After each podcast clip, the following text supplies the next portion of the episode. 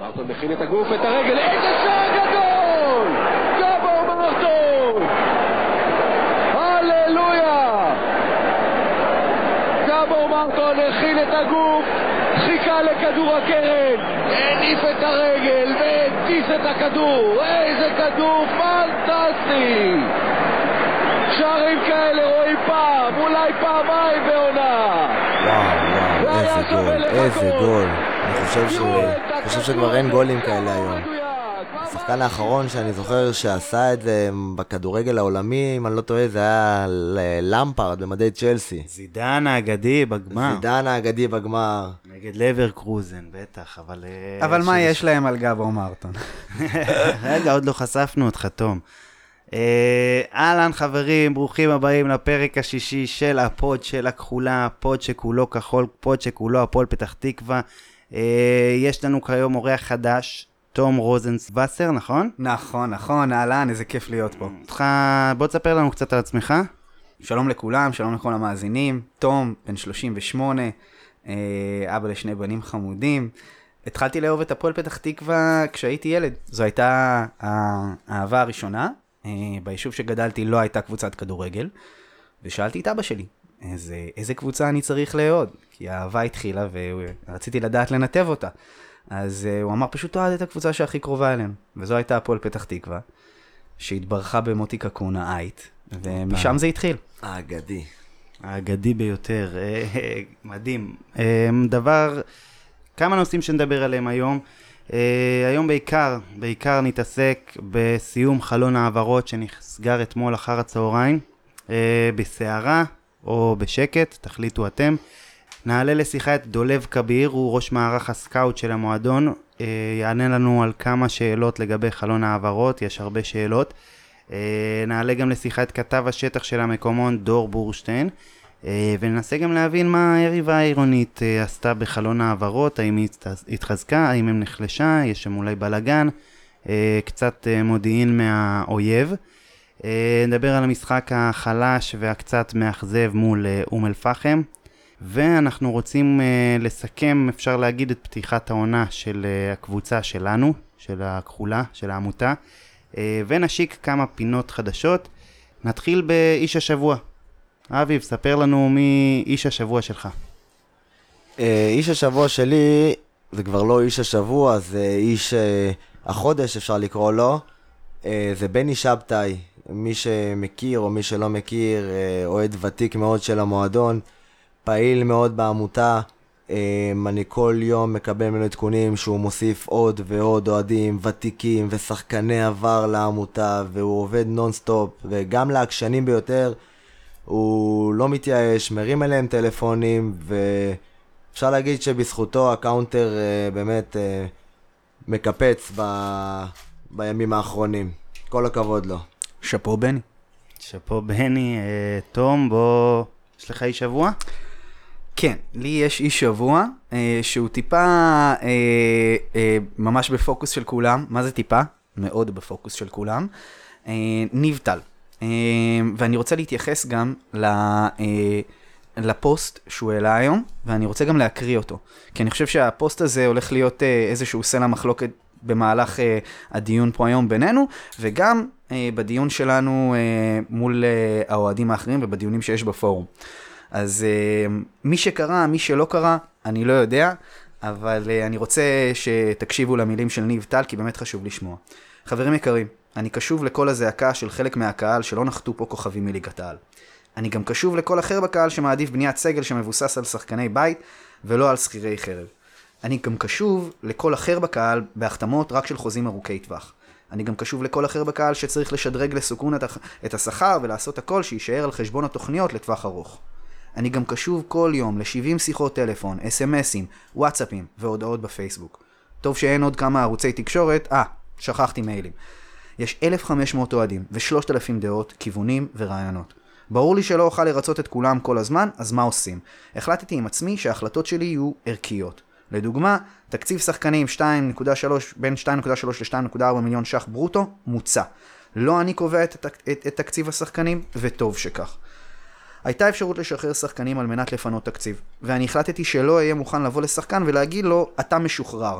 כי הפירוש של המילים הללו זה אנחנו חסרי סבלנות ליכולת שלך, ואחרי חודש וחצי אנחנו מעדיפים לעמוד במי... לא לעמוד במילתנו ובחוזה שנחתם. והשלב הבא ברור לכולם. אם השחקן יחליט שהוא נשאר להילחם על מקומו בהרכב, מה שאני מצפה מכל ספורטאי שמכבד את עצמו, הוא כבר יחשב מנודה ומאוס, כי בגללו לא היה כסף לחיזוק הקבוצה. לדעתי, חשוב יותר לייצר מוניטין של מועדון שיש לו סבלנות לשחקנים ומאמנים, ובסופו של דבר, גם שחקנים יעדיפו לשחק בשכר נמוך יותר אצלנו, בגלל שהם ידעו שהם מקבלים כלים טובים יותר להצליח. עבירה טובה והוגנת במועדון יוצרת קרמה טובה ומביאה גם בסופו של דבר לתוצאות על המגרש. אם הייתה נוסחה להצלחה בכדורגל, לא היה קורה שכל כך הרבה מיליונרים נכשלים בענף הזה. לשירותכם תמיד עם ארבעה לבבות כחולים. תראה, קודם כל, כל הכבוד לניב טל שבאמת בא ודיבר עם האוהדים, זה לא מובן מאליו. מבורך מאוד, כל כך חשוב, כל כך חיכו לזה. אבל אני חושב שהעיתוי הוא טיפה בעייתי, וזה מה שעצבן את רוב האוהדים. העיתוי, כאילו, אם היית בא ואומר את זה לפני מועד העברות, שהאוהדים לא, לא יבואו ויצפו ויצפו ויצפו ויתאכזבו, היו יכולים פשוט לצאת בפוסט לפני מועד העברות. שלום, התקציב השחקנים כרגע אזל, השתמשנו בכולו, והאוהדים לא היו באים עם ציפייה כל כך גדולה לחיזוק, ומשוועים, וצועקים, ואתה מבין מה אני מתכוון? אני לחלוטין מבין, ואני גם מסכים איתך, אני חושב שבסופו של דבר, פה היה הפספוס, ברמת תאום הציפיות. זהו, השבוע באמת הפורום שצף געש, הפורום כמרקחה, איך יונתן כהן אומר בערוץ הספורט, והרבה חצים נזרקו לעבר ניב טל וכל מקבלי ההחלטות בעמותה, ולדעתי זה גם מאוד מאוד מבורך שהוא ככה מגיב לכולם, אבל צריך לזכור שזה חלק מהכדורגל להתלונן ולהגיב ולצעוק וגם לקלל לפעמים. השאלה, איפה הקו האדום? זה השאלה שלי. קודם כל, אם עושים את זה בצורה מכובדת ונאותה, זה לא רע להעביר ביקורת. אבל זה לא גולף, אביב, זה כדורגל. לא משנה, להעביר ביקורת אין בזה שום דבר פסול. לפעמים זה גם טוב לשמוע ביקורת. כל עוד זה נעשה בצורה באמת מכובדת ולא פוסטים שראיתי וקראתי, אני לא רוצה לחזור על זה פה. דבר שני, אני לא חושב שלא התחזקנו. עצם השרתו של סוכונה, שאנחנו יודעים בימים אחרים של המועדון, שקבוצות היום מתעניינות בשחקנים שלנו, תוך יום יומיים כבר לא היו נמצאים. אז כן, הצליחו להשאיר את מלך השערים ומלך הבישולים שלך בעונה שעברה. לדעתי, זה החיזוק הכי גדול שיכולנו לקבל במועד העברות הזה. כמו החלון העברות של טוטנהאם, שאומרים, מי שהם רכשו זה בעצם הם משאירים את הקבוצה שלהם. נכון, וזה בדיוק. וזה לא הישג של מה בכך. זה לא הישג, אם אתה מוסיף את זה, אני אישית לא מכיר כל כך את בר ירוחם, אנחנו תכף נדבר עם דולב קביר והוא קצת ירחיב לנו עליו. אני מאמין שגם רוב האוהדים שלנו לא, לא כל כך מכירים אותו, אבל אני חושב שיש לנו קבוצה צעירה, אני יודע שהסגל שלנו טיפ טיפה קצר, זה נכון, אבל בואו לא נשכח שיש לך גם את ינואר. אני מאמין שהמטרה של הקבוצה זה באמת לרוץ עם הסגל הזה לפחות עד ינואר, לראות איפה אנחנו עומדים, ולפי זה לחזק בהתאם. אז זהו, אבל עוד פעם שאלתי, מתי עובר הקו האדום בין לבוא ולקלל ובאמת שאתה כבר מפריע להתנהלות של הקבוצה, ומתי אתה אוהד, שזה בסדר לשבת עם חבר ולצעוק ולהתלהם, זה חלק מהכדורגל, אי אפשר להיות עיוורים ולהגיד טוב בסדר זה תהליך, זה תהליך, זה, זה, זה נכון, הם צודקים, זה תהליך, אבל, אבל חלק מהכדורגל זה גם לרצות ו, ו, וללעות, ואני חושב שהקו האדום מבחינתי עובר בלא לקלל שחקנים שלנו, זה באמת כאילו, נאמר גם בפורום הרבה, אתה רוצה להוסיף על זה תום? נאמר הרבה בפורום על זה השבוע. אני אשמח אה, ממקומי כאבא. אה, לגבי עניין הכללות, אני לא הולך לחנך פה אף אחד. אגב, גם אני מבין את זה. להגיד לכם שאני לא מדי פעם אה, זורק כללה פה ושם בעצמי, קורה. קורה. אי אפשר להגיע למגרש כדורגל ולא לזרוק. זהו, אז בואו, בואו, אף אחד לא... פחם, השוער שלהם ספג ממני ללא ספק. אבל אני גם לא בא, אתם יודעים, לשים איזה שהם משקפיים ורודים, ולהגיד, כולנו נדבר הכי יפה שאפשר. לא, זה לא ככה, זה גם חלק מהקסם של הכדורגל, זה ההתפרצות יצרים הזאת. ברור. אז אנחנו לא רוצים לדכא את זה, אבל מצד שני, כן, יש... אתה, אתה שואל לגבי קו אדום איתם, אז אני אגיד לך, יש שני דברים שמאוד הפריעו לי, כשאני הייתי במשחק נגד אום אל-פחם. אחד, זה, זה, ואני קורא גם בפורום אחר כך, אני קורא הורים, שפשוט כאילו אומרים, מתחננים, תביאו לנו יציע משפחות. תביאו לנו יציע משפחות, כי קשה, לה, קשה להם לראות שהילדים שלהם לידם, שהם לוקחים אותם לחוויה הכל כך כיפית הזאת, נחשפים לכל כך הרבה תינופת. אבל השוער מבזבז לי זמן מול הפנים, אתה יודע מה קורה לי באותו רגע. אני לא חושב שיציע משפחות זה הפתרון, כאילו עם כל הכבוד, לפתוח יציע נוסף, מספר מאוד מצומצם של אנשים, אנחנו עדיין לא בלבל הזה, כי זה עוד הוצאות ועוד סדרנים וכוחות שיטור, בשביל יציע של אלפיים אוהדים, וזה אומר שאם אתה פותח יציע משפחות, זה יהיה כנראה או בשער אחד או בשער שתיים, זה אומר שאת הקהל של הקבוצה האחת, אתה צריך להעביר למזרחי, ואז בכלל לא עשינו בזה שום דבר. כן, בעייתי. יכול להיות שברגע שאני ואתה אבי וככה נעמיד ילדים בהמשך, אז יכול להיות, יכול להיות. זה יחב לנו ושרוף לנו יותר ונבין יותר את הגישה. אבל אבא שמביא ילד שלו למגרש כדורגל, צריך לקחת בחשבון שיהיו כללות. ואני אני עדיין לא אבא, אז אני לא יודע איך זה מרגיש.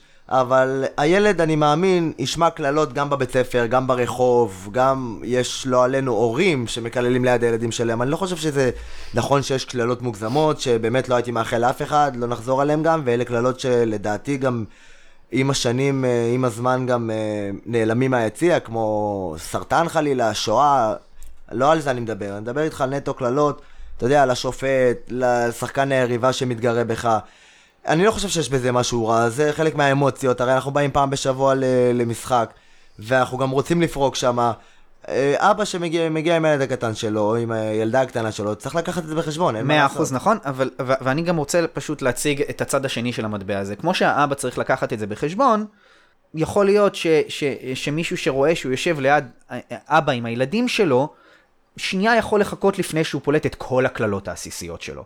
זאת אומרת, ההתחשבות פה צריכה להגיע משני הצדדים, לפחות לדעתי. מסכים איתך? קצת... אבל אם, אם אנחנו באמת, סליחה שאני קוטע אותך, אבל אם אנחנו באמת מדברים כבר על העניין של הכללות ביציעים, יש בשער חמש, באמת בפינה הימנית, למעלה, הרי השערים ארבע חמש פתוחים בפנינו, אני יודע שהחזית הכחולה ורוב הקהל הפעיל נקרא לזה, יושב בשער ארבע, קצת מעל החזית או במהלך. שער חמש, אני רואה שם המון הורים עם ילדים, שיש להם את הפינה שלהם, אף אחד לא מקלל שם. אפשר להפוך את זה למיני...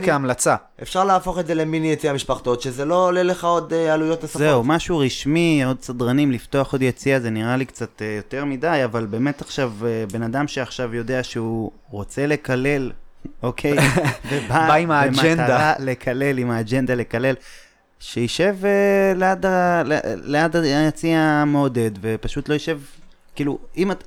לא ליד ילדים, אתה רואה מי מסביבך, אני חושב שזה לא כזה קשה, פשוט אה, לשים לב מה קורה מסביבך. אני רק רוצה לציין עוד משהו לגבי מה שאתה אמרת יותם, אה, אה, לגבי הכללות, לא לקלל שחקנים שלנו, כי, כי וואלה, הם באמת שחקנים שלנו, השנה זה אחרת, זה מיוחד בדיוק. יותר, כמו שהמועדון הוא שלנו, אז גם השחקנים הם שלנו. זהו, אז, אז ו- טיפה ו- נס... ו- ולהיכנס... סתנו. ו... סליחה, אני אומר כאילו, ש- שאיפה עובר הקו האדום בין... אה, בין לדרוש תשובות מהעמותה לבין איפה כבר זה לא בסדר, אז פה מה שאמרת, שלקלל שחקנים שלנו, שזה באמת ילדים בני עשרים ושתיים, עשרים, שמונה עשרה, כחולים, כחולים שלנו, גדלו במועדון, נותנים את הנשמה על המגרש. לשחקנים הכי גדולים יש ימים לא טובים, אין שום סיבה לקלל, זה לא שחקנים, זה לא כמו בעבר ששחקנים באו לעשות סיבוב עלינו, תם מצאו להם איזה קבוצה, באמת יש לנו פה שחקני בית, אין יותר קסום משחקני בית, ולא לקלל אותם חברים. ודבר שני, הקו האדום גם, שמעתי בפורום, הרי כל מיני דעות של, טוב, לא היה חיזוק, אני פעם באה אני לא מחדש עמותה, פעם באה אני לא מגיע למגרשים. תשמע, זה... ועדי הפועל נהיו ועדי צלחות. בדיוק, אני, אני לא מקבל את זה, אני ממש לא מקבל את זה. הדבר האחרון שאפשר להגיד עלינו זה ועדי הצלחות. כאילו בסוף הדבר, אם אתה לא תגיע למשחק, ואם אתה לא תחדש, את מי אתה מעניש בעצם? אותנו, אתה מעניש את עצמך, אתה, אז, אז לא הבאנו חיזוק, נכון. בגלל זה להגיד שנה הבאה אני לא מחדש חברות בגלל ששחקן כזה או אחר לא חתם, או בגלל זה אני לא מגיע יותר למגרשים. סליחה, אל תבוא, לא צריכים מועדים כמוך ביציאה, עם כל הכבוד. יש פה הם, תהליך שנבנה, וזה לא מסתכם בשחקן כזה או אחר. אז באמת, עם כל הכבוד, זה גם כן מבחינתי קו אדום. אה, לא צריך לבוא ולרשום, אה, אני לא מגיע, אני לא מחדש עמותה, אני... כל הדברים האלה שאמרת. הדעות האלה גם משפיעות על, על, על עוד חבר'ה שהם טיפה יותר uh, מתנדנדים וחבל, ואנחנו יכולים לאבד כוח כעמותה, כקבוצה, uh, ומאוד מאוד מאוד מאוד משהו שאנחנו לא רוצים.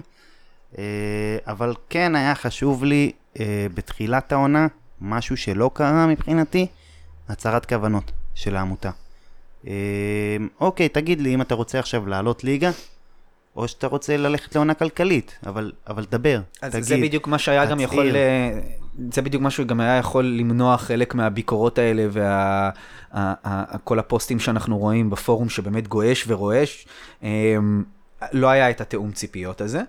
אם, אם הוא היה שם מלכתחילה, אני חושב שזה היה יוצר איזה מכנה משותף רחב יותר, מאחד בינינו גם כן.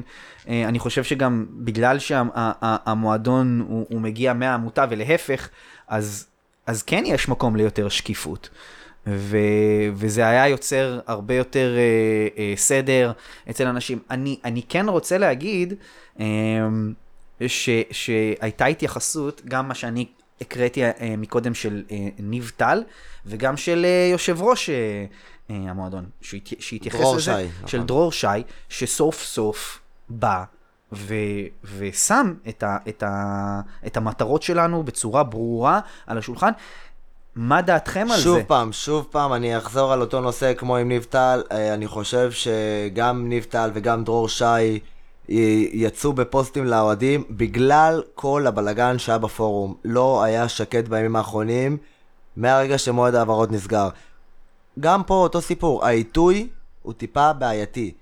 זאת אומרת שלא צריך לצאת ולדבר עם האוהדים רק אחרי שאתה רואה שהאוהדים מתמרמרים וצועקים לכל עבר. למה לא לבוא מתחילת העונה? עכשיו, אוקיי, סבבה, לא היה מטרות, אתם רצים לראות איך הקבוצה נבנית, אין בעיה, אז לפני חלון העברות, לבוא ולהגיד, חבר'ה, אנחנו מנסים לבנות קבוצה שתרוץ השנה, לא בטוח שנעלה ליגה, לא לשם אנחנו מכוונים, שתרוץ חזק השנה. או לבוא ולהגיד, חבר'ה, אנחנו בונים פה קבוצה לעלייה, או להגיד, חבר'ה, אנחנו הולכים באמת לעונה של שיקום. יכול להיות שפחדו להצהיר כוונות? יכול להיות. תראה, כן, ברגע שאתה מצהיר כוונות ואתה לא עומד בהם, זאת אומרת שאתה נכשל. וכנראה מזה רצו להימנע, כי אם היו באים ומצהירים לך בתחילת העונה, אנחנו הולכים לעלות ליגה, ואתה מכיר את הליגה הלאומית, כולנו מכירים את הליגה הלאומית, לעלות ליגה, לא שחקן כזה ולא שחקן אחר יעלו אותך ליגה, זה נטו חדר הלבשה מגובש, רצון וכושר גופני בעיקר. גם קצת מזל. וגם הר- הרבה מזל, אז אתה לא יכול להתחייב בתחילת העונה, חבר'ה, אנחנו הולכים לעלייה, כי קבוצות שהן מצהירות שהן הולכות לעלייה בדרך כלל מתרסקות. רוצים לבנות פה לאט ובשקט, ואני מאוד תומך במהלך הזה, אבל שוב פעם, תדברו עם האוהדים, כי חבל להשאיר פה אוהדים שגם ככה הם על הקסקס, בדיוק. בסימני שאלה. אביב, אני רוצה להתחבר לדברים שאתה אמרת. אני גם מאוד מאוד מאוד מאמין בדרך שהמועדון לוקח. אפשר לה, להרגיש דרך הפוסטים, גם של שי וגם של ניב, שיש איזשהו תיעדוף שבעיניי לפחות הוא, הוא אמיתי יותר והוא נכון יותר, ואני אסביר למה אני מתכוון.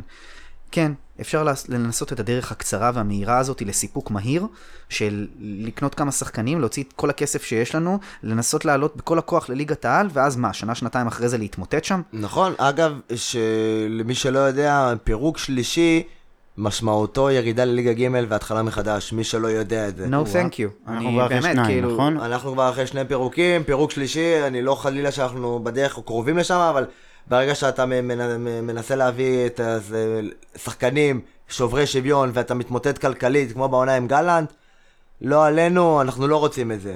מעולה, אז אני רק אסכם מהצד שלי, אני ניב טל, בן אדם באור הזרקורים השבוע, דמות פרובוקטיבית, אני אהבתי את הפוסט, ואני אוהב את ההצהרת כוונות של הקבוצה, אני אוהב את זה שהקבוצה כן לוקחת את הדרך הקשה לתהליך ארוך יותר, בריא, אבל, אבל הבראה האמיתית של המועדון, ומועדון ש, ששחקנים ירצו לבוא לשחק בו.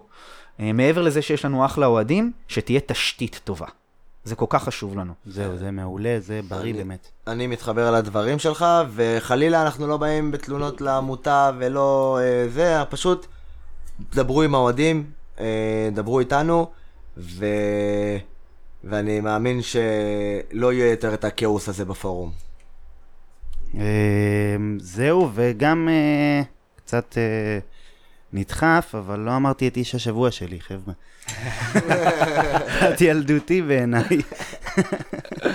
אבל לא, אני באמת אלך על לרגש, ואני ישבתי במשחק מול אום אל-פחם, והיה איזה סבא שישב לידי, בהתחלה קצת הסתרתי לו, ביקש שישב, אז זזתי הצידה, הוא הגיע עם הנכד שלו, הנכד שלו קצת היה תקוע בסמארטפון, אמר לו, לקח לו את האייפון, אמר לו, מה יש לך לעשות? יש משהו יותר יפה מכדורגל? אך.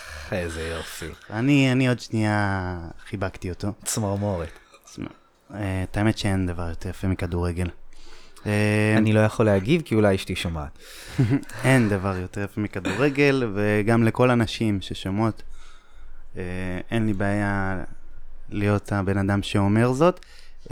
טוב, אנחנו רוצים ככה לעבור לכתב השטח שלנו, של המקומון, דור בורשטיין. ככה ננסה להבין מה היריבה העירונית עשתה בחלון, מה אנחנו עשינו בחלון, מה התחושות. אז אלן דור. אלן, מה העניינים? מעולה, מעולה, מה איתך? איפה אני תופס אותך? אתה בדיוק תופסתי באילת, בחופשה מטעם חברת מגדל, מה לעשות, צריך להתפרנס גם בעוד דרכים. הפועל פתח תקווה לא מפרנסת אותנו. אין מה לעשות, אבל... זה יותר הכיוון ההפוך. לגמרי. אנחנו היום בפודקאסט שהוא כולו חלון העברות שנסגר אתמול אחר הצהריים. אתה קצת בשטח, גם אצלנו, גם אצל קצת אצל היריבה העירונית. בוא תתן לנו קצת מה קורה פה, מה קורה שם. תספר לנו קצת. טוב, עם מה אתה רוצה להתחיל? עם הפועל או עם מכבי? קודם כל הפועל. קודם כל הפועל.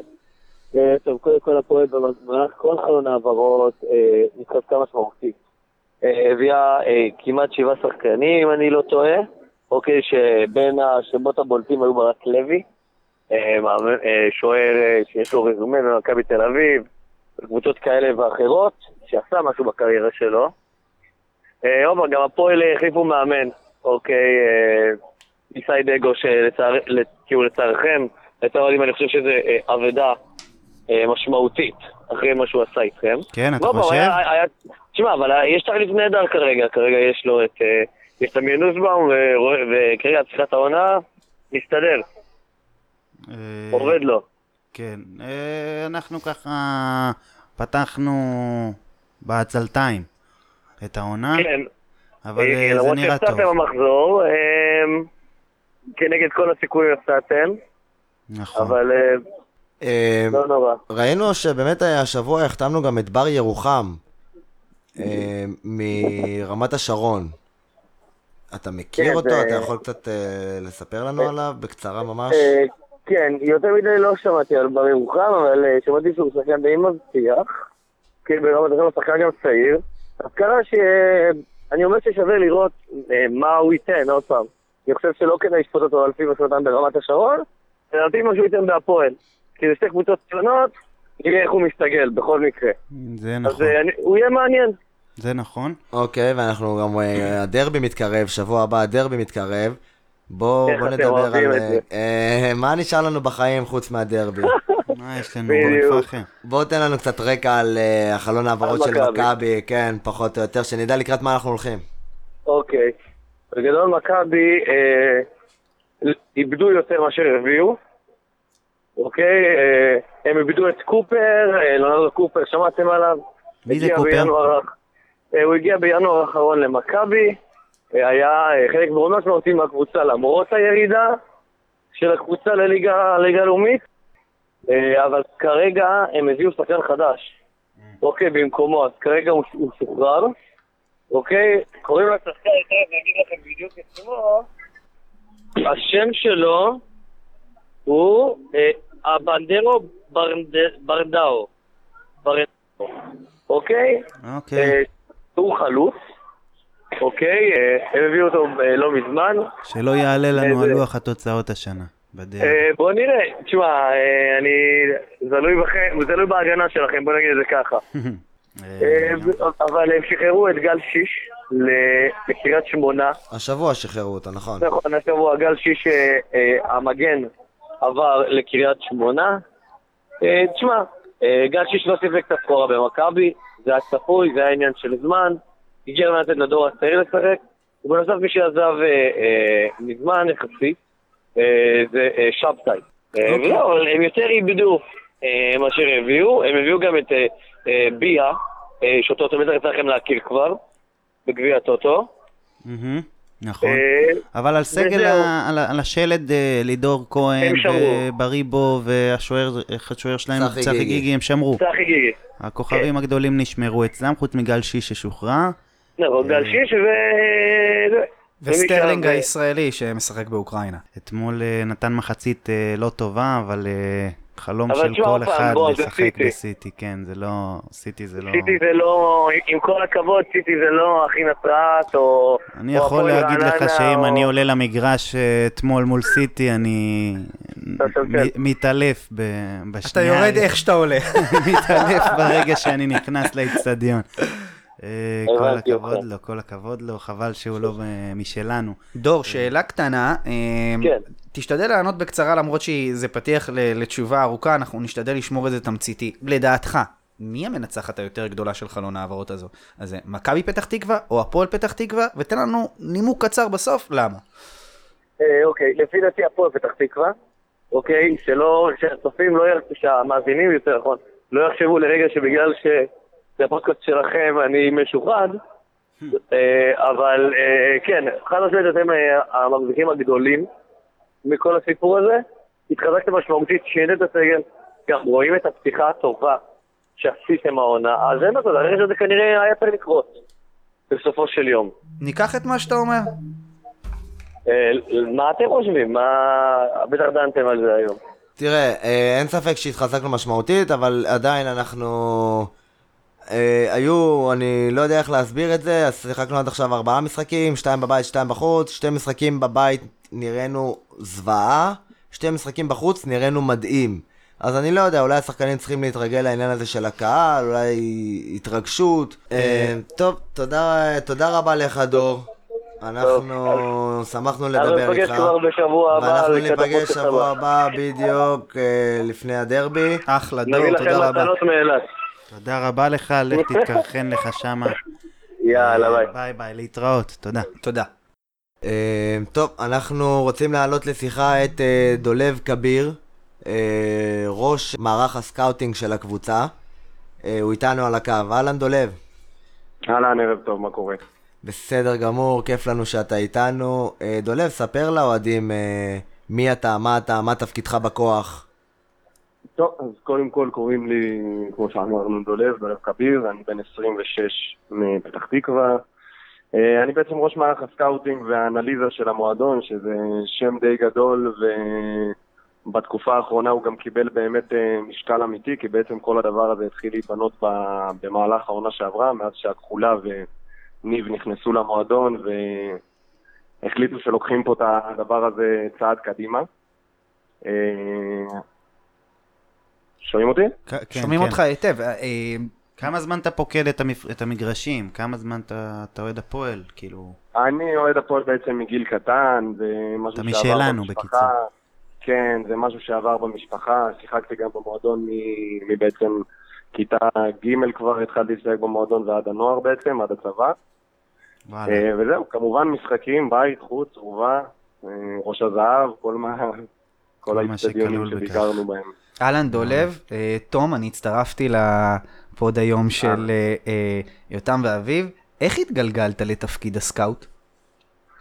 אז בעצם לפני קצת יותר משנה נפתח קורס של סקאוטינג ואנליזה, שזה תחום מאוד מתפתח בארץ. בעולם זה כבר הרבה שנים, בוא נגיד ככה, ובארץ זה קצת באיחור, אבל גם נכנס פה גם לעניינים. והלכתי עשיתי את הקורס הזה במטרה באמת קודם כל להתעניין, להרחיב את ההבנה שלי. אני אמנם עושה כבר שנים בכדורגל, כי אני עובד חמש שנים בחברה שמתעסקת בניתוחי משחקי כדורגל. ברדווד, נכון? כן, אמת. אז זה לא משהו שהוא חדש לי בגדול העבודה הזאת, למרות שכמובן לעבוד בתפקיד הזה בתוך קבוצה ולא בתוך חברה, זה קצת שונה, אבל עשיתי את הקורס הזה. והדבר הכי טריוויאלי מבחינתי כמובן היה לבוא ולהצטרף למועדון, אתה יודע, שמבחינתי הוא מעל הכל, וזהו, בעצם פניתי למסי דגו באזור המחזור העשירי של העונה שעברה. אה, אוקיי. פניתי ישירות, כן, למסי דגו, והסברתי לו מה, מה אני יודע, מה, אני, מה הכלים שאני חושב שאני יכול לתת, איך אני חושב שאני יכול לבוא ולשפר ולהיות חלק מהפאזל. אבל אנחנו, זה עלה בינינו כבר פה בחבר'ה, אנחנו לא בפרמייר ליג עכשיו, אין לנו מפות חום ועכשיו איזה סטטיסטיקות מטורפות לגבי הליגה הלאומית, או תקן אותי אם אני טועה. אין פה איזה... קודם כל זה נכון שבליגות הגדולות יותר יש מידע שמאפשר יותר לעבוד איתו, ונכון שלהעסיק בחור שיתעסק בדברים האלה, אבל... ארגז הכלים שלך הוא לא דל כאילו? אז זהו, אני אגיד לך כזה דבר. קודם כל אני יכול להגיד לך שמבחינת... שוב, מהרגע שניב נכנס למועדון, בעונה שעברה הוא שם לעצמו אה, כמטרה מאוד ברורה לשפר ולהכניס ולמקצע מאוד חזק את כל העניין של הסקאוטינג והאנליזה. ובעצם בעונה שעברה עדיין לא היה לנו יותר מדי כלים, ככה שזה היה מתבצע בצורה של אה, צפייה שלי במשחקים והכנה של וידאו לקראת הקבוצות היריבות. היית ממש נוסע למגרשים ב- ב- ב- ברמלה, בנצרת, ממש רואה שחקנים מכל המשתמע מכך? אנחנו היינו יותר מתעסקים אה, בסוף השנה שזה אלה הילוך, היינו יותר הולכים, אה, אני מדבר היינו, זה אני ועוד בחור שעובד איתי שקוראים לו עידו הדדי, שגם עושה עבודה מאוד יפה איתי בצוות של הבוגרים. והיינו הולכים, למעשה כל הדבר הזה התחיל בכלל במחלקת נוער, שהחלטנו להתמקד בשנתון ספציפי ולחזק אותו אצלנו במחלקה. התחלנו באיזה פרויקט כזה, והיינו הולכים לצפות במשחקים של ילדים בשבתות בבוקר ברחבי הארץ, בין הצפון והמרכז והדרום ובכל מקום שאפשר למצוא משהו. וזה התפתח לכל העניין של הבוגרים בעצם, של גם ללכת לראות קבוצות, לראות משחקים בליגה א', שזה היום גם כלי מאוד עצמי להתחזק דרכו בשחקנים. דולב, ספר לנו רגע, איך מורכבת שגרת היום של סקאוט בהפועל פתח תקווה? טוב, אז קודם כל חשוב לציין שבגלל שהעבודה היא לא במשרה מלאה, אז וגם אני וגם הבחור הנוסף שעובד איתי, וגם אגב, צירפנו בתקופה האחרונה לכל החטיבה הבוגרת של מחלקת הנוער, גם סקאוט וגם אנליסט לכל קבוצה, במטרה בעצם לצלם כמה שיותר את המשחקים שלנו, לראות איפה אנחנו, בהתאם לדרישות של הצוות המקצועי של כל קבוצה, עומדים בדרישות האלה ואיפה אנחנו נופלים, וגם במטרה לצלם את הקבוצה היריבה. אנחנו עכשיו בתהליכים של לרכוש ציוד ששמש את כל מחלקת הנוער בעצם של המועדון, לצלם קבוצות יריבות, ובעצם אני חושב שהיום הכדורגל הלך למקום ש... ההכנה המקצועית למשחק מאוד חשובה ויכולה גם לצמצם בהרבה מאוד מקרים פערים קיימים או לתת יתרון על פני היריבה, ואני חושב שבהרבה משחקים אני גם מתחיל להרגיש את זה גם במהלך העונה שעברה וגם במהלך העונה הזאת, במשחקים מאוד מסוימים שידענו לנצל את החולשות של היריבה בזכות הכנה טובה למשחק. מדהים. וזה חלק מהעניין. זה ממש נשמע כאילו אנחנו מדברים עם... מנכ"ל קבוצה, כל קבוצה מאירופה, כאילו זה באמת מדהים העבודה ש, שנעשית שם.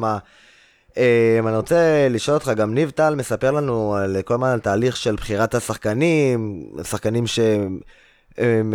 שבתהליך שלנו, שמתאימים לתהליך של המועדון, שבו נדרש באמת קונצנזוס בצוות המקצועי כדי להביא שחקן כזה או אחר. עכשיו השאלה שלנו, מה עושים נגיד כשאין הסכמה, מה, מה הדינמיקה שם בחדרי חדרים, לפי מה בוחרים את השחקנים? כן, כן, זו שאלה שהיא מתבקשת והגיונית. תשמע, בסופו של דבר שוב, מה שיפה באמת וייחודי וכמה שזה נשמע יכול להישמע משהו קלישאתי, זה שבסופו של דבר יש לנו באמת צוות שמורכב מאמיר המאמן, פלג העוזר מאמן, יש לנו מאמן כושר, מאמן שוערים, וכולם, גם מי שלא בהכרח אתה יודע, יכולים להגיד מאמן צוערים, זה פחות הנישה שלו, מאמן כושר זה פחות, יש לו את ה... זה לא, זה מה שיפה אצלנו, כל הצוות מקבל באמת החלטות ביחד, כמובן אנחנו יודעים איפה העמדות שרצינו להתחזק בהם, מה הסגנון של השחקנים שחיפשנו, שחקנים שקודם כל חשוב לנו, ואני חושב שאפשר לראות את זה שבלי קשר ליכולת מקצועית במשחקים כאלה ואחרים, יש פה חבר'ה מאוד מחויבים, אני חושב שברמה האישית, שאני רואה את המשחקים, וגם מהרבה ביקורות שאני מקבל מהרבה אנשים אוהדי הפועל פתח תקווה, זה שהקבוצה באמת כבר שנים לא, לא נתנה, שוב, אנחנו עדיין בתחילת העונה, ואין פה מה לקפוץ יותר מדי, אבל מבחינת רמת המחויבות של השחקנים, אין לי ספק שאלה השחקנים שרצינו, שילבשו את החולצה שאנחנו כל כך אוהבים. זה, זה היה חשוב לנו מאוד. ולגבי העניין של נבחר... אם יש שחקן... כן, תמשיך. מה זה? תמשיך, תמשיך. לגבי העניין של אם יש שחקן שאין עליו איזה קונצנזוס, והיו מקרים כאלה, אז כמובן אנחנו מעלים את הדברים, אנחנו מנסים, בוא נגיד שאם יש שחקן מסוים ששלושה או ארבעה אנשים היו בעד, ואחד או שניים אה, פחות חושבים שזה הדבר המתאים והנכון באותו רגע, אז אתה יודע, לא עושים איזה מסע שכנועים, אבל כן עושים, אה, מנסים להראות כל צד לצד השני, למה, למה הוא חושב ככה, למה, למה הוא מתאים, למה הוא לא מתאים, אתה יודע, לפעמים אין מה לעשות, אני יכול לחשוב על שחקן שהוא כן מתאים, ופתאום... יגיע אליי אחד מהצוות ויגיד לי את הנקודות שהוא רואה ולפתוח לנו את העיניים. אבל יש שיח פתוח, זה לא שיום אחד יכול לנחות לך פה שחקן ואתה לא תדע על זה בכלל. חד משמעית, כמובן שבסופו של דבר יש את אמיר ואת ניב שהם הסמכות העליונה והם קובעים את מי השחקנים שיגיעו. לא יהיה פתאום אחיין של המאמן ודברים כאלה שאנחנו זוכרים לרע.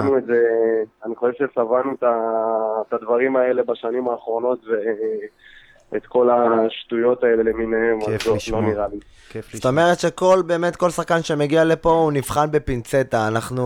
זה בטוח, זה בטוח. שוב, יכול להיות, אין מה לעשות, גם בקבוצות הכי גדולות בעולם, מגיעים שחקנים שבסופו של דבר לא מתחברים, אם זה מבחינה מקצועית, אם זה מבחינה חברתית, אבל אני יכול להגיד לך שקרה פה, שוב, אין לי ניסיון אדיר או בתחום או משהו, אבל בתור אחד שליווה את הקבוצה בעונה שעברה, באמת באזור השלושה ארבעה אימונים בשבוע וכל משחק וגם העונה לא מפסיק כמעט אימון, אני יכול להגיד לך שהחבר'ה שהבאנו, היה לנו מאוד חשוב לקבל על כל שחקן כזה חוות דעת מאוד, מאוד ארבעה, חמישה, שישה גורמים, אם זה מאמנים שאימנו את השחקנים האלה, וואו. אם זה שחקנים ששיחקו איתם והיו איתם בחדר הלבשה.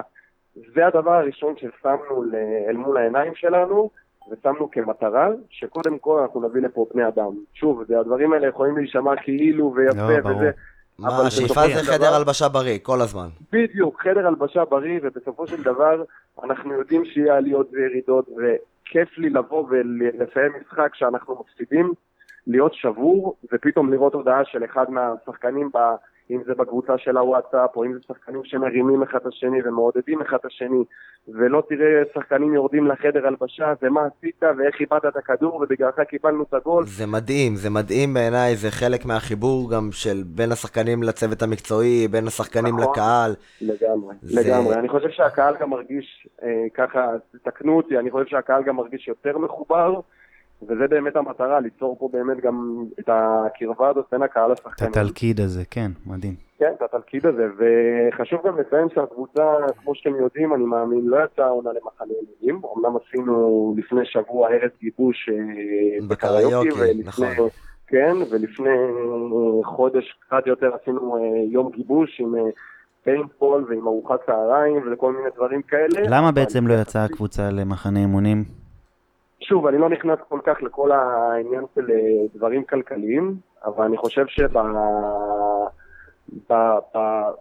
הכללית ובאופן כללי, הגורמים הבכירים במועדון לקחו את השיקולים של, אתה יודע, מה, איפה כדאי לנווט את הכסף, ושוב, גם הכל התבצע בהתאם למה שראינו בעיניים. אני חושב שאם היינו רואים שהדברים לא מחוברים, והחבר'ה לא מגובשים, והחבר'ה לא קרובים אחד לשני, אז אני חושב שזה היה הרבה יותר לוחץ את ראשי המערכת לתת פה את המחנה אימונים הזה שהלחד אותם. כן, כן, אבל אני חושב שבאמת מיום ליום שעבר ועדיין שעובר התקופה הזאת מתגבשת, מתקרבת.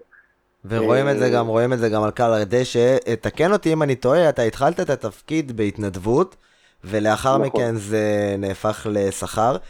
כמה פעמים בשבוע אתה נמצא באמת באימונים של הפועל? כמה זמן זה דורש ממך כל התפקיד הזה? אוף, שאלה נהדרת. שנה שעברה באמת הצטרפתי, ובהתחלה אף אחד לא דיבר איתי מבחינת, זה היה לגיטימי והגיוני, אין מה לעשות, החובת ההוכחה הייתה עליי. מה גם שהיה כיף לבוא ולהתחיל, כמו שאמרתי, את המסע הזה באופן אישי בקבוצה שאני אוהב ואוהד. אבל במהלך העונה הזאת שחתמתי על חוזה בתחילת העונה, לפני בערך חודשיים, חודשיים וחצי, אני שמחתי גם לראות מצד המועדון שאין התחייבות כלפיי שאני צריך להגיע פעם, פעמיים, שלוש או ארבע פעמים בשבוע. כי ראו את העבודה שאני עושה בעונה שעברה מבחינת ה... שוב, מבחינה מקצועית תמיד אפשר להתווכח על כל בן אדם בעבודתו, אבל מבחינת הנתינה, הקרבה וההשקעה מהזמן שלי, הייתי מגיע כמעט לכל אימון, וגם העונה אני עושה את זה, אז לא צריך, לא, לא נכנסו איתי יותר מדי לדברים בעניין הזה. שוב, אני מגיע בערך, הסדר יום שלי מתבצע בצורה שאני מגיע בערך אה, שעה לפני האימון, אנחנו יושבים כל הצוות המקצועי, מעלים נקודות, מכינים את, ה, את האימון וכל מה שצריך, אה, עולה איתם לאימון בעצם כמו איש, כמו איש צוות.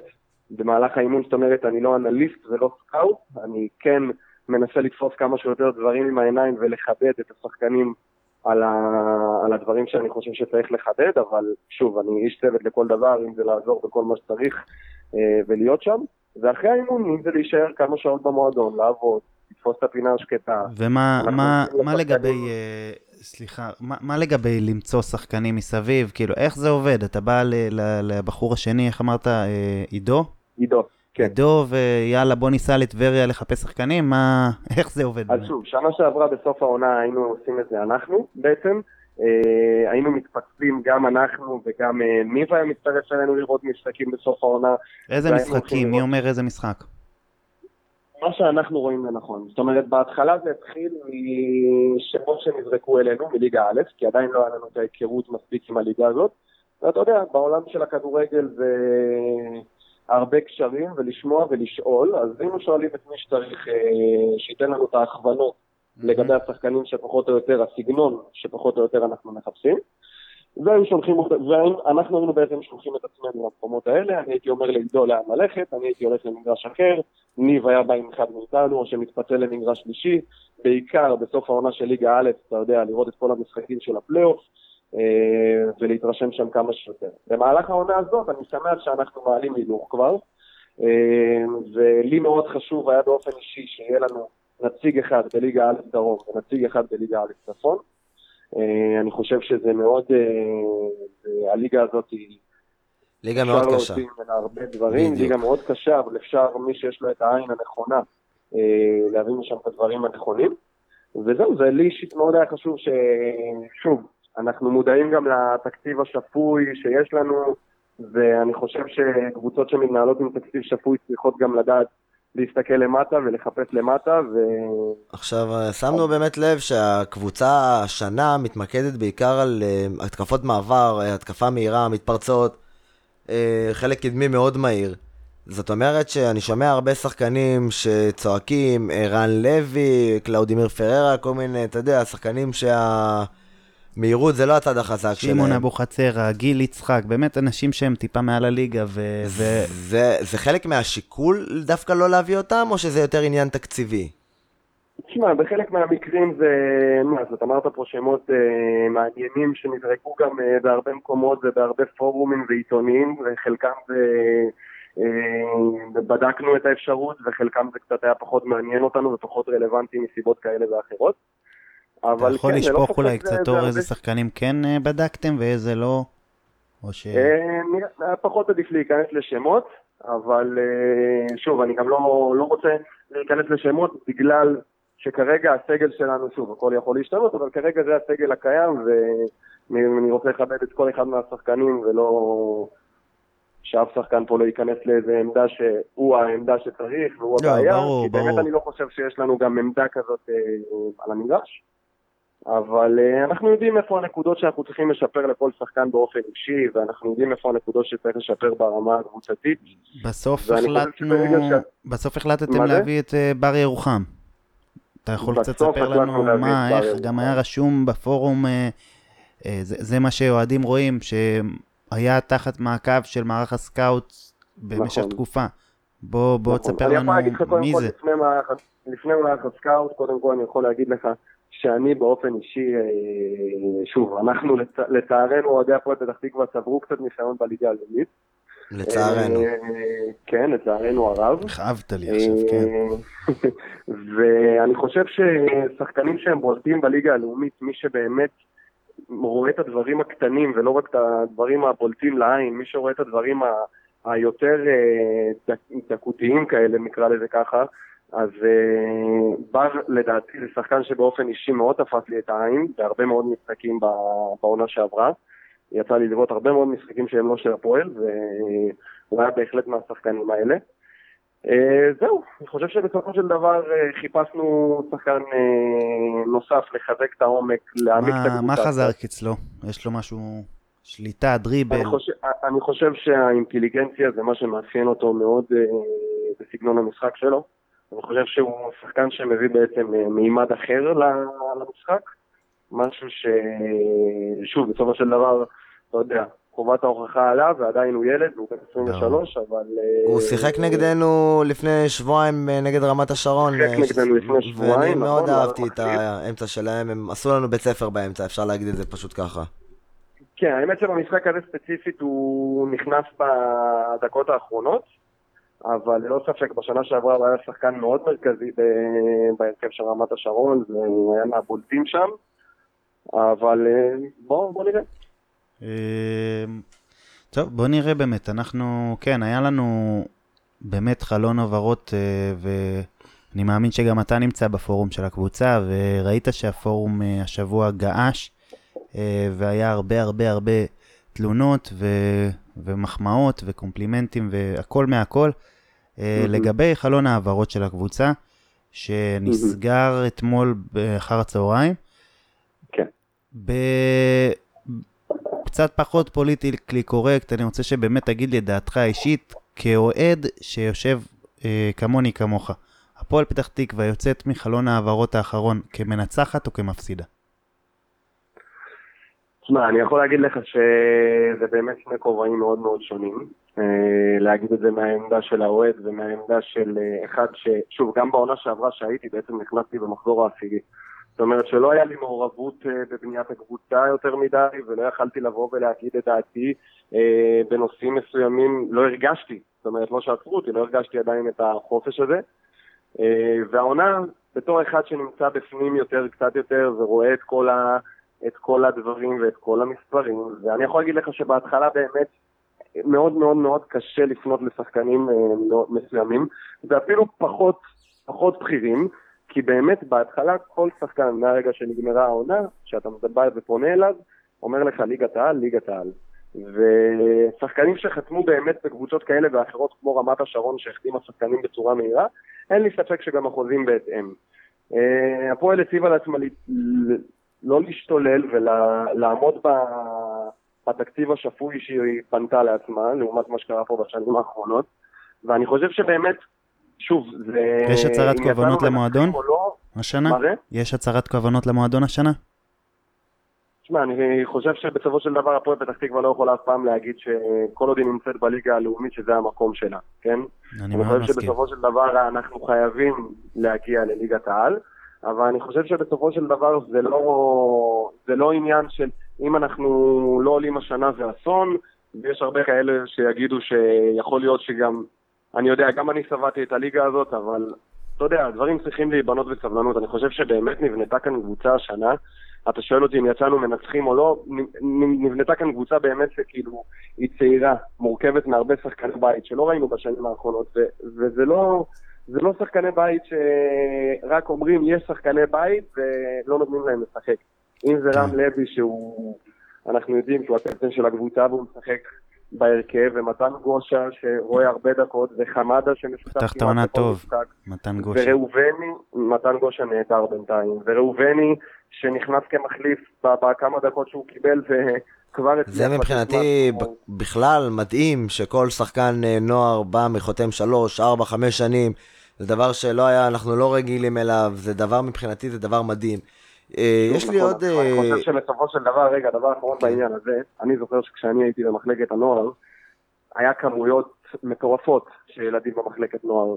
אנשים היו מתחננים לבוא ולהתקבל לקבוצות של הפועל פתח תקווה, לקבוצות השונות. ואני חושב שהדרך להחזיר בסופו של דבר את המצב הזה לקדמותו, זה הדרך.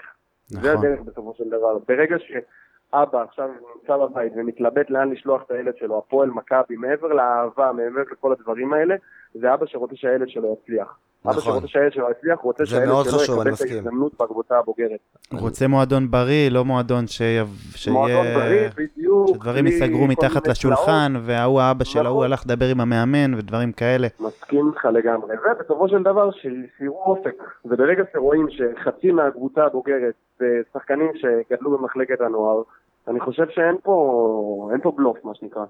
נכון, נכון, נכון. יש לי שאלה, שאלה אחרונה אליך, אני לא יודע אם תלך, תוכל לענות על זה, אבל עד, עד עכשיו בליגה שיחקנו ארבעה משחקים, שתיים בבית, שתיים בחוץ.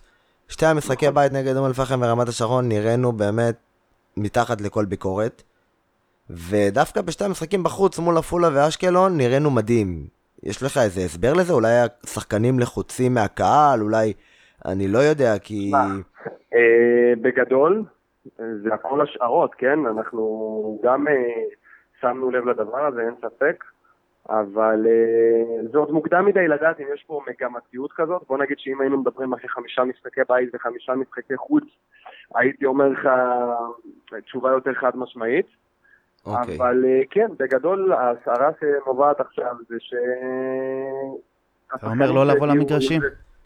מה זה? אתה אומר לא לבוא להלחיץ אותם? כי אתה יודע, השבוע הבא דרבי והוא בית, אז הסטטיסטיקה עד עכשיו לא משחקת לטובתנו, אני לא רוצה להגיד את זה. כן. מצד שני בדרבי גביע הטוטו, נכון, צודק. הגול אנחנו הבאנו אותו. כן, זה היה משחק חוץ, אבל בואו לא נשכח, על הנייר. כן, אבל עדיין, אני מאמין שהחוץ ובית על הנייר זה פחות העניין, זה יותר העניין. נכון, אין ספק שהפכנו את זה למשחק ביתי. של כל האווירה. נכון. ושוב, השחקנים מאוד, מאוד חדורים, מאוד רוחים, הם מאוד, הם, אני חושב שכל הדבר הזה נובע מזה שבסופו של דבר הם מתחילים להבין לאיזה מקום הם הגיעו, ואתה יודע, זה, זה, זה תהליך, תהליך שידענו גם, שמגיעים שחקנים, אם זה שחקנים מליגה א', או אם זה עומר בוערון שבהתחלה לקח לו טיפה ליותר להתחבר, ועכשיו באמת עשה קצת מדרגה. ועוז שנותן את כל כולו, ובאמת זה רק עניין של זמן, עד שזה ייכנס, בדיוק, בדיוק, עד שהדברים האלה יקרו. אבל שוב, ברגע שהדברים האלה נראים בצורה טובה, באימונים, והאווירה היא טובה, זה מוריד מאיתנו הרבה דאגות, אבל ברור שעדיין זה לא מעניין אף אחד, זה לא משנה שום דבר. בסופו של דבר אנחנו צריכים לעלות על המגרש, ביום שני וביום חמישי ובכל יום כזה, לתת את הכל. אתה חושב שאם אנחנו נגיע לינואר והפועל תהיה באמת בתמונת העלייה, יעשו את השינויים הנדרשים כדי באמת לתת עוד פוש ולעלות ליגה, או שנחכה לינואר ונראה מה יהיה? תשמע, אני מאמין, שוב, אני...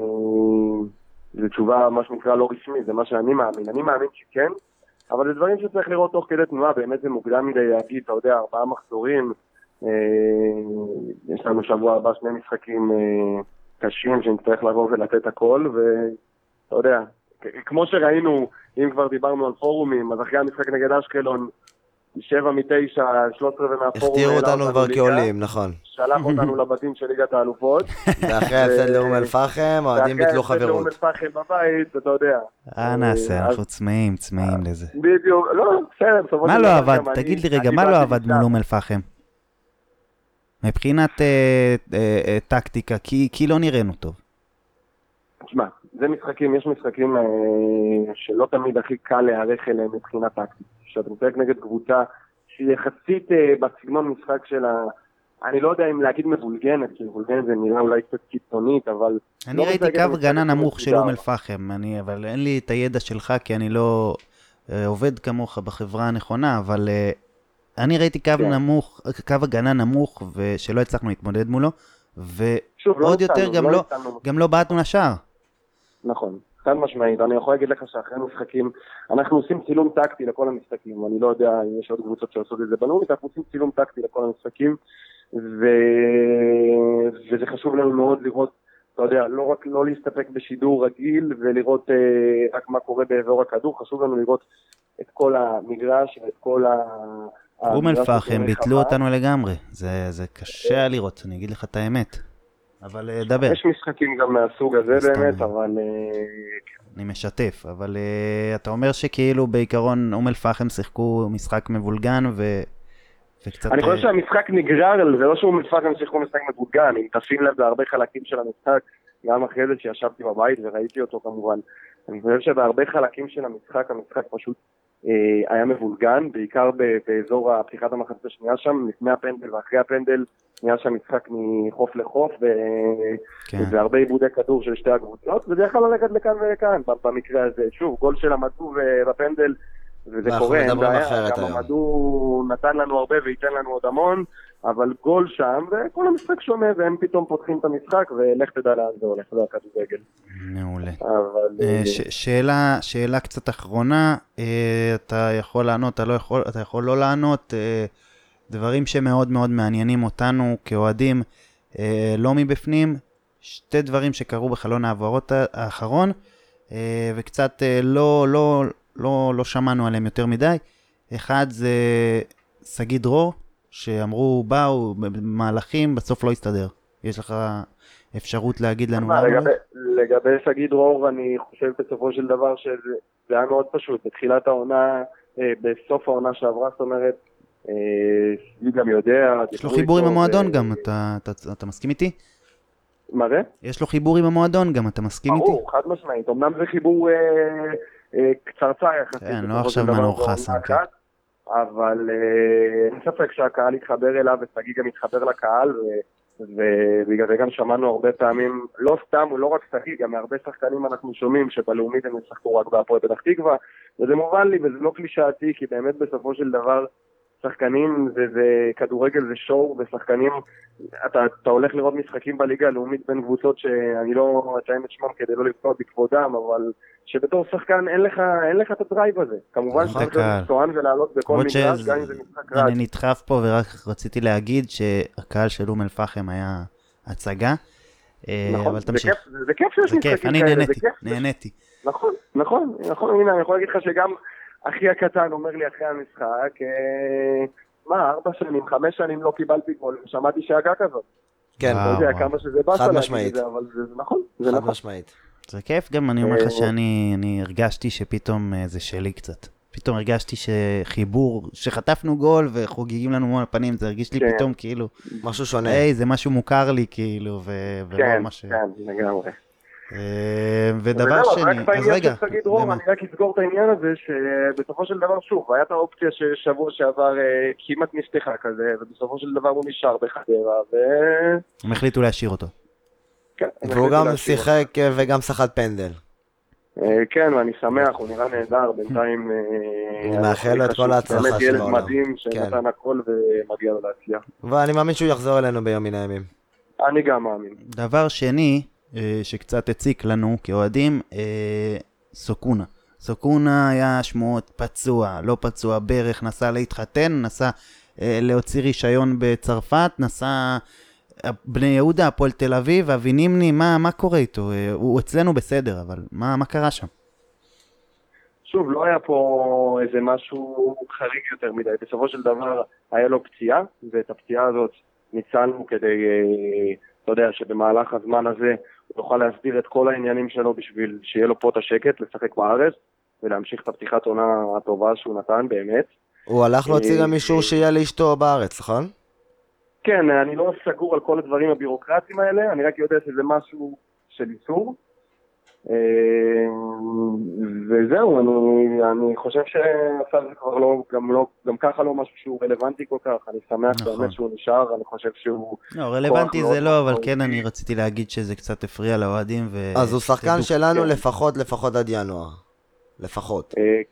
שתדעו בתור מועדון שאם יש איזה, איזה שמועות יותר מדי או שאתם שומעים כאילו, אז באמת כאילו להביא לנו, לשפוך אור על העניינים. על הדברים.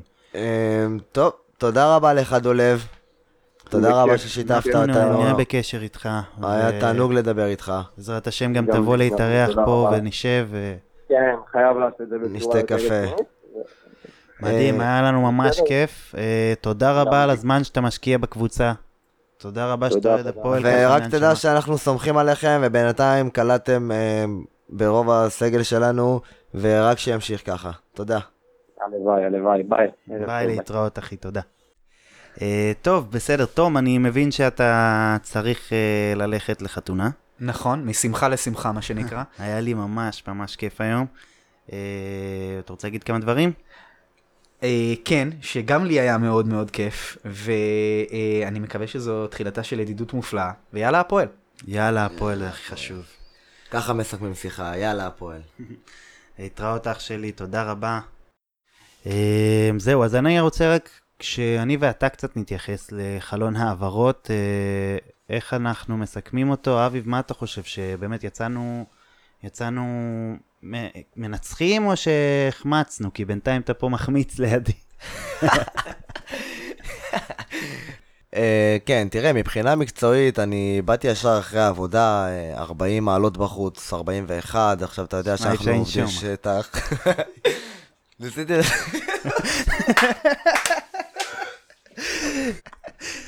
קצת יצאנו מריכוז פה, פשוט אביב המסגן שלו באוטו לא בסיור. ניסיתי לשים בוסם, לא עוזר. חלון העברות שלנו הוא באמת לדעתי היה הרבה הרבה בפורום, אני זוכר שכל פוסט שני זה חיזוק חיזוק חיזוק חיזוק. ניב טל ענה לכולם, אני גם הייתי קצת מאוכזב מחוסר הסיום קצת שקט, רעוע, רעוע אפשר להגיד. שקט של הקבוצה, כן.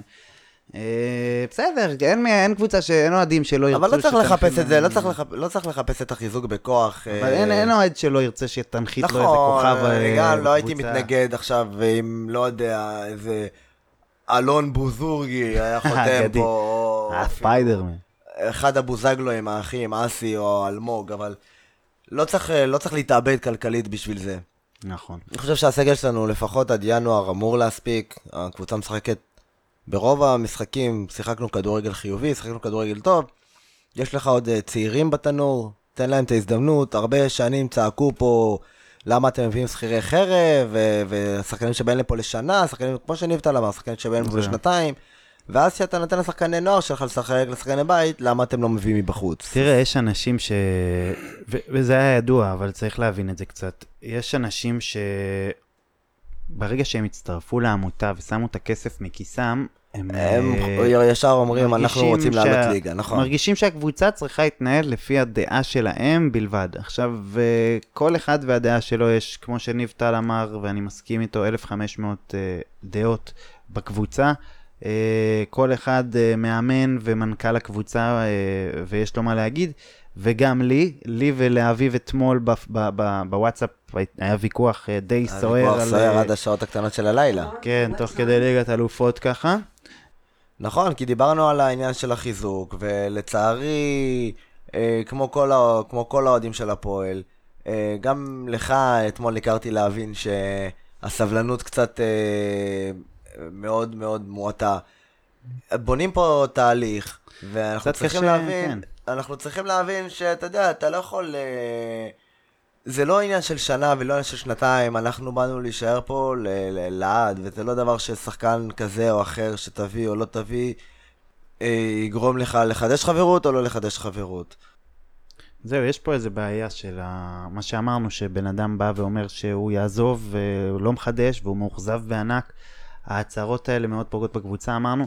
אבל כן, אני מבין את זה. קצת מאוד קשה לראות את רמת שרון מביאה את אבוחצירה. ופתאום גיל יצחק שהוא היה... אה, אה, או שזה הוא אצל... גיל יצחק בר... בראשון לציון, אבל... בראשון, ומביאים וקלודמיר פרר ו... ומסביבך המועמדות לעלייה מנחיתות הנה, את וכל הרכש האלה, הזה, וכל הרכש הגדול הזה. ואתה מנחית שחקנים אנונימיים. ועדיין אפס אפס בין ראשון לציון לנוף הגליל. נו, אז מה? אז מה? בסדר גמור. זה הליגה. אבל אין, כמו שאמרתי, כל אוהד בא לו לראות את ה... איזה דמות, איזה פנים. גם לי בא לראות אותנו כבר בשלב הבתים של ליגת אלופות, ובא לי לראות את ערן זהבי עושה אצלנו פיו פיו.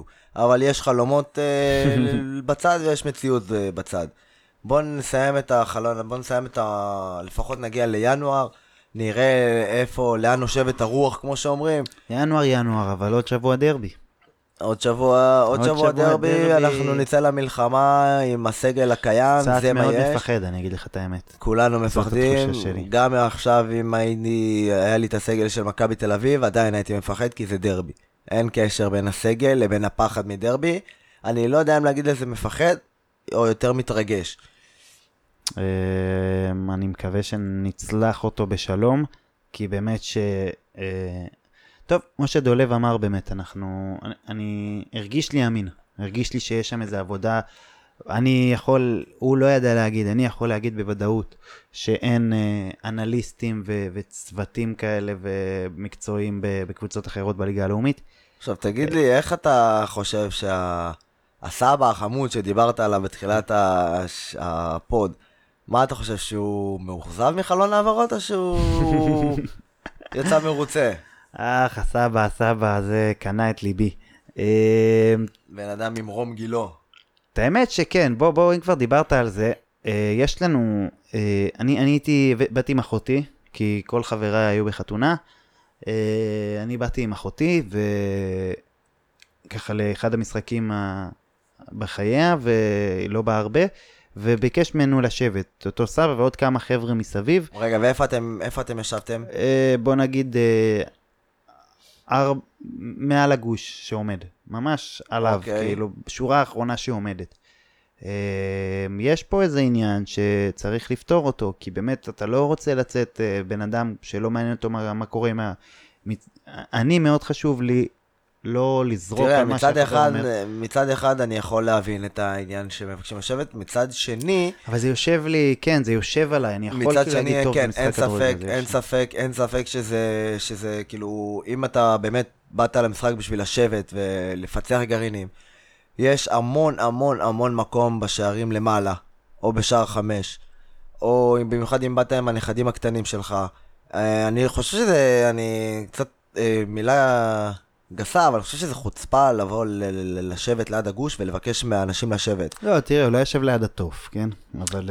לא משנה, ברור שלא ליד, ברור לי שלא ליד הטוף, אבל גם אם אתה יושב באזור של החזית, באזור של הגוש, כן, בשער ארבע שם למטה... אנחנו רוצים להתקרחן, אנחנו רוצים לצעוק, אנחנו רוצים להרגיש. אנחנו הכוח של המועדון, אתה לא יכול לא לחבות. לא באנו לראות קונצרט. אתה לא יכול לחבות העדים שבאו לעודד. עכשיו, הכל טוב, לא מתאים לך לעודד. אבל זה גם בנושא, מתקשר לנושא של הכללות. נכון. ש, שקצת קשה, אבל מצד שני, קצת קשה, יש לך ילד כזה חמוד לידך שביקש עכשיו ארטיק דובדבן, ופתאום השוער שאום אל-פחם שם כפפות, באמצע כדור חמש. שם כפפות. אני, אני איבדתי את זה באותו רגע. עזוב רגע את העניין של... לא עניין אותי הילד, לא עניין אותי כלום. עזוב רגע את העניין של הכללות. אני רוצה דווקא לדבר על העניין של ה... שמבקשים ממך לשבת, במיוחד שאתה בגוש. גם ממני ביקשו הרבה פעמים, אפשר לשבת, אפשר, אתה מסתיר לי, עכשיו כאילו אני יושב על הגוש. עכשיו כולם יודעים שהגוש זה החלק היותר פעיל ביציאה. ו... ו... וזה ממש, אני חושב שזה ממש מכבה את ה... דווקא את הקהל, ודווקא התאכזבתי מאוד מה... מה... תצוגת עידוד, וידוי קטן, אני לא הייתי במשחק נגד אום אל-פחם, נכון? אבל אני ראיתי אותו בטלוויזיה, ואני חייב להגיד שאני מאוד התאכזבתי מהתצוגת עידוד של הקהל שלנו, כמעט ולא שמעו אותנו בטלוויזיה, שמעו בעיקר את הקהל של אום אל-פחם, עם כל הכבוד, ויש כבוד לקהל שלהם. אני דווקא ציפיתי שסוף סוף באה הקבוצה עם קהל ממולנו, שפותחים להם את המזרחי, והקהל שלנו, איך נגיד, קומסי קומסה, כן. יותר מנומנם. אבל תראה, אני בתור אחד שכן היה במשחק, זה התחיל באנרגיות, דבר ראשון הבאנו כמות מאוד מאוד מכובדת. כן, אבל אתה יודע, גם, גם הכמות, ברגע שיש לך את אותם עשרים שלושים אנשים מעודדים, מה כל הכמות הזאת עוזרת? לא, אתה... דבר ראשון כמות זה משהו, זה צבע בעיניים, זה כמות, זה מרתיע. דבר שני כן, אנחנו צריכים לתת יותר טון, אבל המשחק נרדם לנו מול הפנים. אתה יודע, זה, זה בדיוק כמו, זה בדיוק כמו, זה בדיוק כמו המשל על החתול והתרנגולת. על החתול והתרנגולת. השאלה, אם הקהל, אם הקהל נרדם בגלל שהקבוצה שיחקה משעמם, או הקבוצה שיחקה משעמם בגלל שהקהל היה רדום. אני חושב שהקהל לא ראה כלום על הדשא. הדבר היחיד, הכי מטורף שקרה במשחק הזה, זה שנזרקה כוס, כוס שתייה על המגרש, שזה, אני כן... זה דבר שאסור לעשות אותו, כולנו מגנים אותו. יש כל מיני סיפורים, זה לא עד הפועל, זה כן עד הפועל, זה לא אמור לקרות. אני מקווה שימצאו את הבן אדם, כי יש מצלמות וימצאו אותו את הדין, מבחינתי יקבל הרחקה גם עד סוף העונה. זה לא מעניין. כן, זה דברים שלא רוצים לראות אצלנו בקהל, זה הכסף שלנו, זה הכסף שאנחנו שמים מהכיס, העמותה, וכנסות כאלה יכולים לפגוע בנו... ובאמת חבל, באמת חבל. זה... אגב, אם כבר דיברנו והזכרנו באמת את העניין של הכללות ביציאה, אני רוצה גם לדבר על עוד דבר שדי מפריע, ואני בתור בן אדם מעשן, זה מפריע לי, העניין של העישון ביציאה. אני מודה שאני, לפני שהחוק נכנס לתוקף, אני הייתי מעשן ביציאה, ואנשים שמעשנים יגידו לך, כן, אבל אתה, במיוחד במשחקים של הפועל, שכל התקפה זה התקף לב, כל משחק זה התקף לב, אז אתה צריך להפיק, זה, זה לא מעניין, זה לא מעניין את האבא שבא לא עם מעניין. הילד שלו, זה לא מעניין את הסבא שבא עם הנכד שלו. זה כבר עניין של בריאות, זה לא עניין של... זה לא מעניין את החבר לידי שבכלל לא מעשן והוא צריך לספוג את זה. חברים. אני, במשחק האחרון, כן, פתחו שורה מתחתיי קבוצה של ארבעה אנשים, ארבע סיגריות, בערך כל המשחק ישנו. תעשו את ההשתדלות, אפשר ללכת למנהרה, אפשר ללכת למנהרה, אפשר לצאת שנייה החוצה, או שאפשר לעלות למעלה. או שאפשר, לא לעשן, ארבעים וחמש דקות. לא יקרה כלום, אני מבטיח לכם שלא יקרה כלום. אפשר גם לעלות למעלה, לכיסא האחרון, ככה שהעשן עף למעלה וזה יפריע פחות. ובסדר, זה, זה, זה כל מה שיש לנו להגיד לגבי הקהל, לגבי אום אל-פחם. אין יותר מה לדבר על מה שקרה על הדשא. מה שאנחנו כן רוצים להגיד זה ששבוע הבא יעלה פוד חגיגי ועסיסי, נקרא לו ככה, לקראת הדרבי, ואני ממליץ וואו, לכם, וואו. באמת ממליץ לכם להיות שם, כי יהיו אורחים מאוד מאוד מעניינים. נחשוף סודות? לא. לא, אל תחשוף לא, סודות, לא נחשוף סודות, זה... לא נחשוף, אבל אני רק יכול להגיד ככה בקצה הלשון שיהיו אורחים uh, מאוד מעניינים, כדאי לכם uh, להיות איתנו, ו... יש לנו זהו. את uh, אל... uh, אוהד הזרזר שבוע הבא, שהצט... אוהד הזרזר וחמי חמי בן עמי. חבר'ה יותר uh, שכולכם מכירים, uh, אנחנו נשאיר את זה ככה בינתיים, uh, חבר'ה שכולכם רוצים גם לשמוע.